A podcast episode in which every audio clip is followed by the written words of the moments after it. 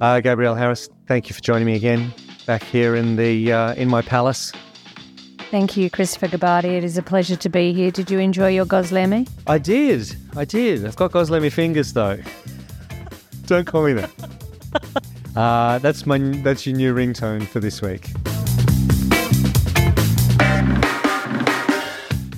Welcome back. Uh, we always like to start the episode by talking about something that uh, we can provide to our listeners. What, what are you reading, watching, or listening to, Gabe? What's the latest in your life? My latest joy is Zero, which is a Bloomberg podcast about uh, new energies and technologies and the different innovations that are popping up globally to address our issues of climate change and carbon emissions. Very good. Zero. Zero. Podcast Zero. I recommend it. Right, fantastic. I'm going to join you on the podcast train this week by mentioning Masters of Scale by Reid Hoffman. There's a fantastic episode on Airbnb where it talks about Airbnb's growth. It deals with uh, different businesses each week that scale up. Um, this particular episode on Airbnb is fantastic about how Airbnb really lost connection with their customers. They really lost sight of who they were serving, and they go back and kind of walk in the shoes of the customers. They go back to their roots and um, really walk through a whole end to end experience and decide to shift, to pivot their business a little bit more towards experience. Fantastic episode. Masters of Scale by Reid Hoffman. Thank you. I will get onto it. Oh, please do. We always have a great culture debate on these uh, these episodes, and today I'm going to spin the barrel. There we go. Terrific. I'm going to pick out a topic. Look at that card. Here we are. Here's a beauty. Strategy needs to focus on more than making money. Mm. Strategy needs to focus on more than making money. Which one? Which side are you going to take today? Well, I'll argue in support of that if you don't mind, Chris. If you're happy to take the offensive. Well, that means that you've got the good one. You are the you are the good witch. I'll call you the good witch today, Gabrielle. Uh, but I'm going to let you have it. All right. Let's get down to business. Strategy in itself, I think, is a really interesting concept. When I was first asked to engage with an organization around strategy, I did a big deep dive into the history of it because I really like to understand the origins of where something comes from. It was fascinating. A couple of different podcasts I listened to, I did a lot of reading. And to summarize, what I took away from that was really strategy was not a big thing in businesses. Businesses just did their thing and they came out the other side and they made a profit or they made a loss or they still had a business or they didn't have a business. It was largely focused on operations. But in the 60s, Boston Consulting Group came up with this concept that every organization should have a strategy. You should know your goals, you should know what you're aiming for. Yeah. As a consequence of that, it became a key focus for uh, boards and executive teams to have secret squirrel conventions where they came up with this is what we're doing and this is what we're all about. Making that public was obviously not something that was ever considered to be viable or useful because then the next mob down the road would just copy you. Yeah, for sure. So it was all about how to keep it very tightly held um, at a level within the organization where they knew what they were doing or what they were shooting for, but nobody else did had a few problems with that little model, as right. you can imagine. Yeah. Which then evolves over the years. Um, but certainly the focus when strategy became a thing that organizations did was about operational improvement. Well, yeah. So what you're saying is it's actually about operational excellence. And that's you know, historically always been the case, and it is still the case today. So, in my experience working with businesses, that is what they want. They do want to be making more money. So, basically, nothing has changed. Well, I'd say it's evolved a lot since the era of the 60s when a strategy was largely just about operational improvements. Since that time, I think what you would find now is when you pick up an organization's strategy, there are pillars in there around future. Uh, there's pillars in there potentially around people and culture. There's typically things in there that go to technology advancements, which, sure, all of those things adding up helps an organization to make money. But I think we've evolved considerably when we think about strategy from it just focusing on percentage improvements of the number of widgets that go out the door to how are we going to ensure that we get that number of widgets to go out the door. So it's basically still the same. It actually hasn't changed. That's what you're saying.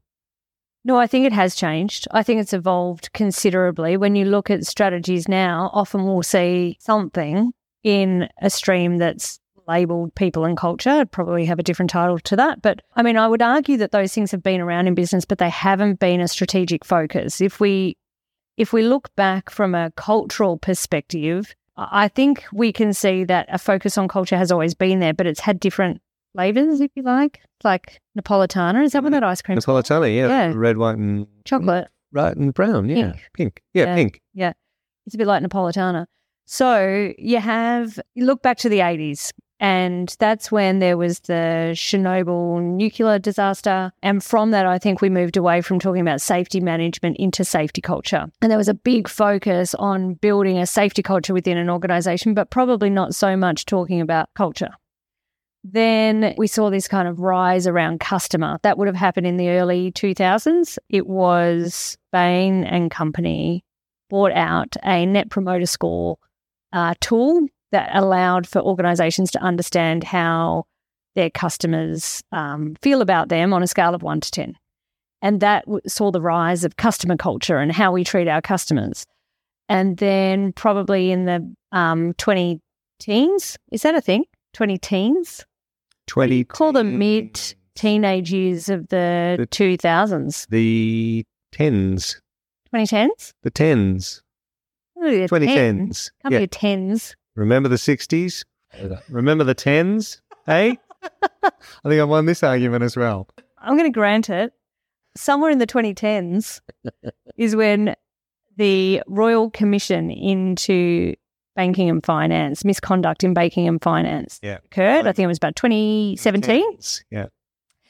And from that, there was this huge focus on risk culture. Now, take the word away from the front of it all of those things safety, customer risk is all about building a culture with key focus areas. And I think what we're seeing in strategies now is that people are recognizing culture is the key driver to those key outcomes, to having improved safety performance, to having improved customer engagement, to having lower risk within a within a business. So strategically, it's now front and center we need to think about the culture that is required in order to deliver on more money. Yeah, okay, I get that. But I also think the things that you're talking about are sort of nebulous concepts. Is that a word? Nebulous. Mm, nebulous. nebulous. I, I think it's a better word than 20 teens. Nebulous. So, like, sure, there's net promoter scores and there's some metrics in there, but we want the straightforward way of doing it. So, if we're talking about business success, aren't financial metrics the best way to do it? Like the financial metrics, they are the most clear, they're the most quantifiable way to measure business success, and they can, can be they can be compared across uh, industries and markets. So they're a very straightforward way to evaluate a business's success. So how do you measure success through metrics that are not return on investment or profit related to get that year on year progression? Okay. Well, there's a huge amount of metrics now which actually explore the the people and culture space. Um, the, the key ones that have been used within organizations, probably for the last decade, I would say, would be engagement. Um, I don't think necessarily engagement is a clear indication of culture, but it is an input into it. And through engagement scores, organizations track themselves in terms of how connected, i.e., engaged, do those employees feel to the brand of the organization that they work in. Other metrics like your your turnover metrics, um, from a retention standpoint, how how much are people willing to stay in that organization? What are our um, retention rates? Is another good metric. But now I think what we're seeing more and more so of is a desire to look at a combination of metrics and how that actually informs our culture because the customer experience the strategy, the employee experience, um, clarity of purpose, all of these things coming together helps us to define what is the culture that exists in our organization and how much does that culture align to our strategic vision? I, I okay. Point I want to make though is that it's actually what you're talking about is all focused on the internal environment. So we can have the best people to deliver the strategy, but if the strategy isn't focused on making money, then the business itself won't survive. So there's going to be no jobs for the people who work there. Now, from my understanding of strategy, this is very much about assessing markets and and being a good product market fit. Investors look at profitability as a key metric when deciding where to invest. That's just that's what it's all about, profitability. And similarly, the profits generated are then ultimately reinvested into the business for the future growth of that business. So profit provides resources for research and development, for other things like market expansion and acquisitions, strategic initiatives. All of those things are going to help grow the business and therefore are going to provide the jobs for those people and all those other lofty goals that come into the strategic direction of the business. Well, you make a few good points there. Few. It's like, I would say several. several, Chris. Like that's a stretch, but a few good points have been made there. And the one I really want to lean into is actually the external lens that you're talking about. And investors, um, this perception that investors are only about making money. And I do understand that, of course, people that are investing their money are looking to get a return on it. They're not investing it for shits and gigs. Yep. They may be investing in Dan Murphy's for shits and gigs, but certainly not into. or a clown uh, academy, maybe. Clown academy. I don't know how many people have invested in a cloud academy. No, for the ones that want shits and gigs, those are your investors. yes, yes. Um, that's a, a good point. Thanks, Chris.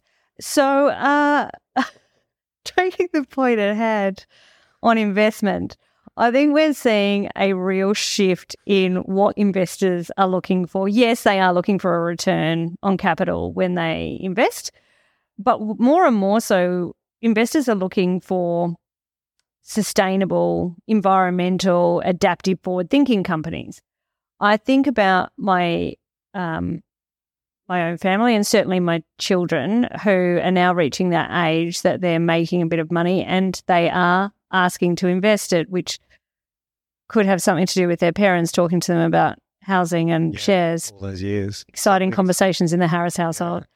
But when they are faced with the well, if you put a certain amount of a certain amount of your earnings aside, then you can invest it. So let's have a conversation about where you would like that to be invested. And the very first thing that this generation is saying is, I want to invest in something that's environmentally friendly and sound and actually is helping our future. And the more that mindset shifts around us, the more that companies are going to need to make sure that they're shifting with it.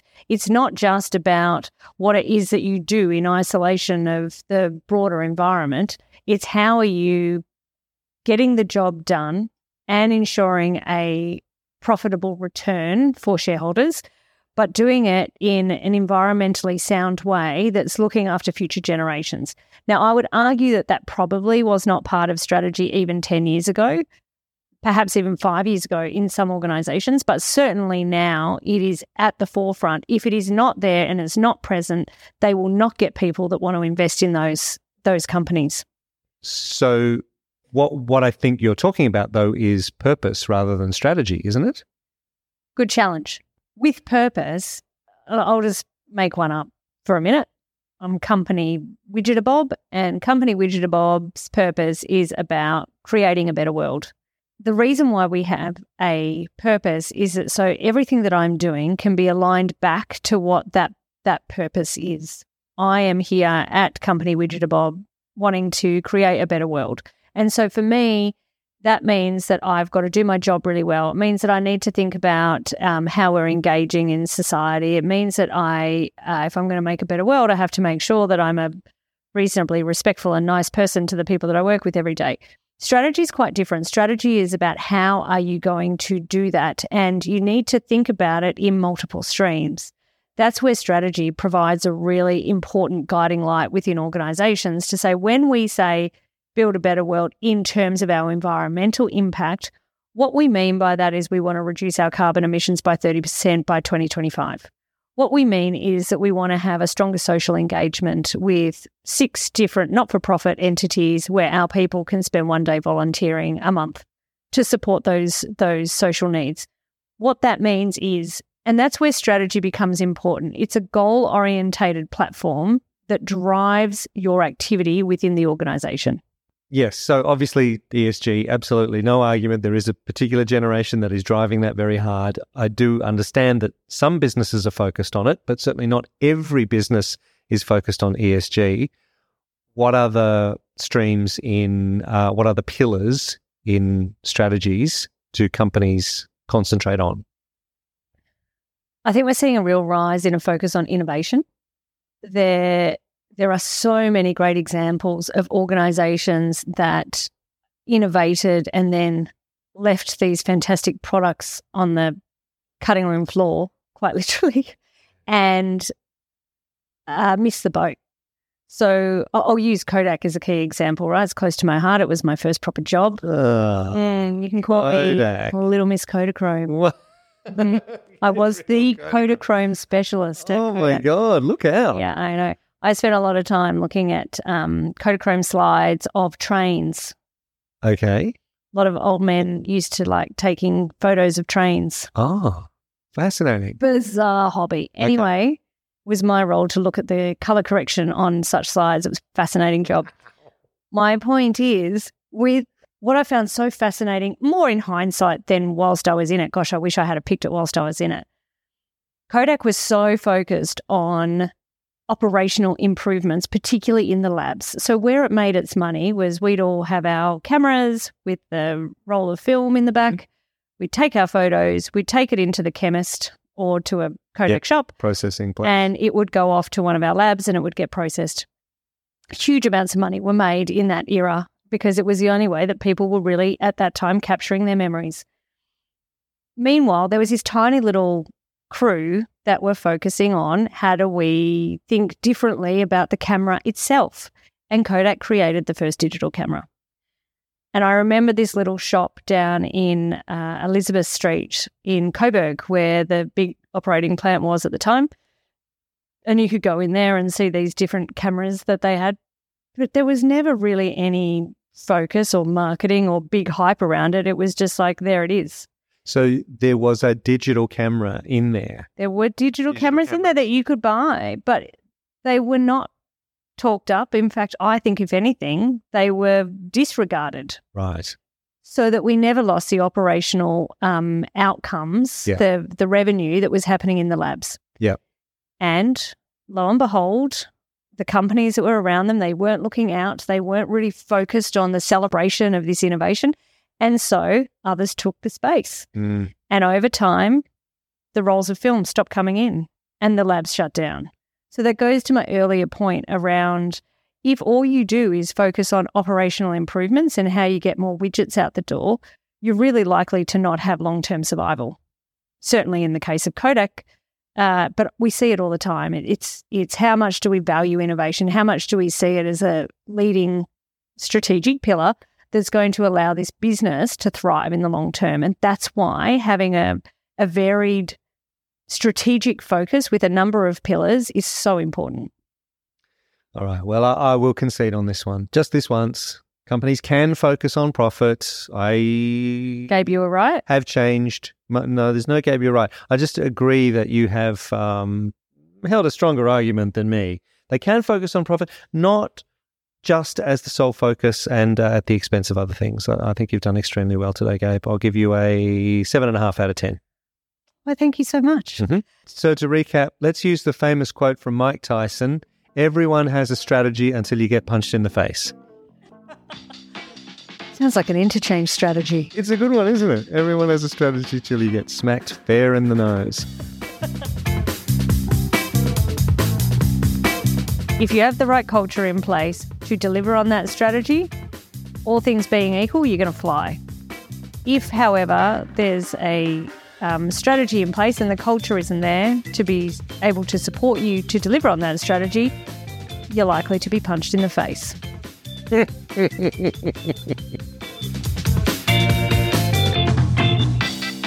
All right, you ready? Pub quiz. Mm-hmm. All right, I'm I'm in the hot seat. It's a strategic pub quiz at that. Oh, good lord! Give Here we me. go.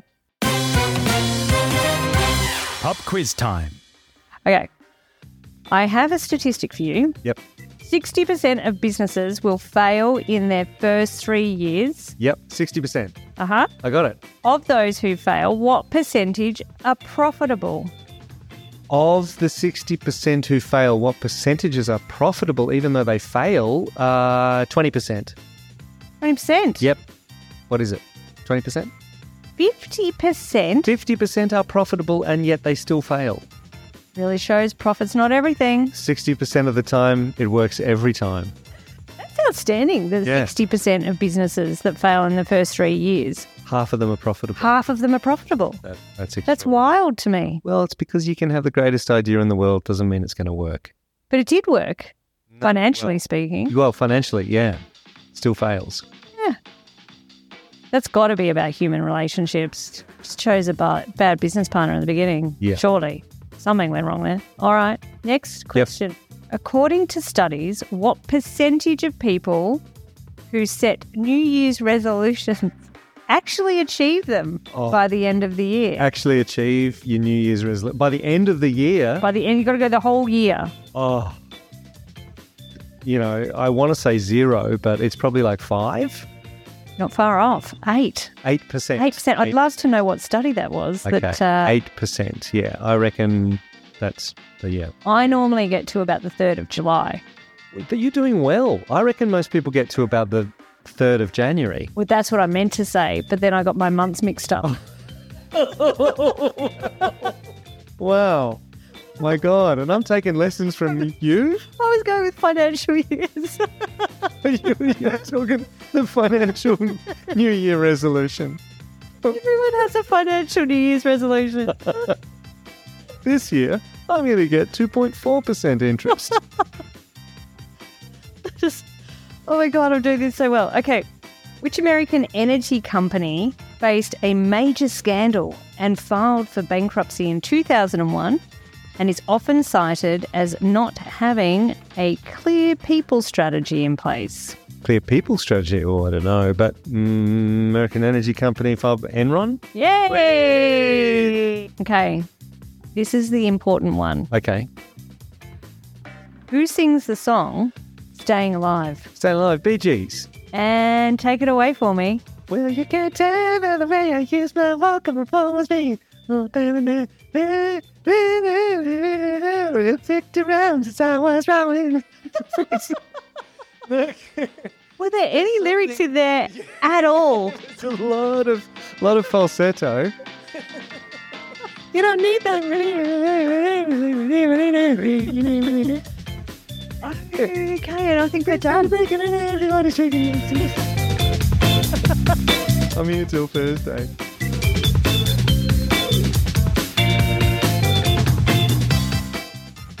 This episode of The Culture Commute was recorded on Wurundjeri land. Interchange acknowledges that this always was and always will be Aboriginal land. For more information about Interchange, see the show notes for links to our social media and our website.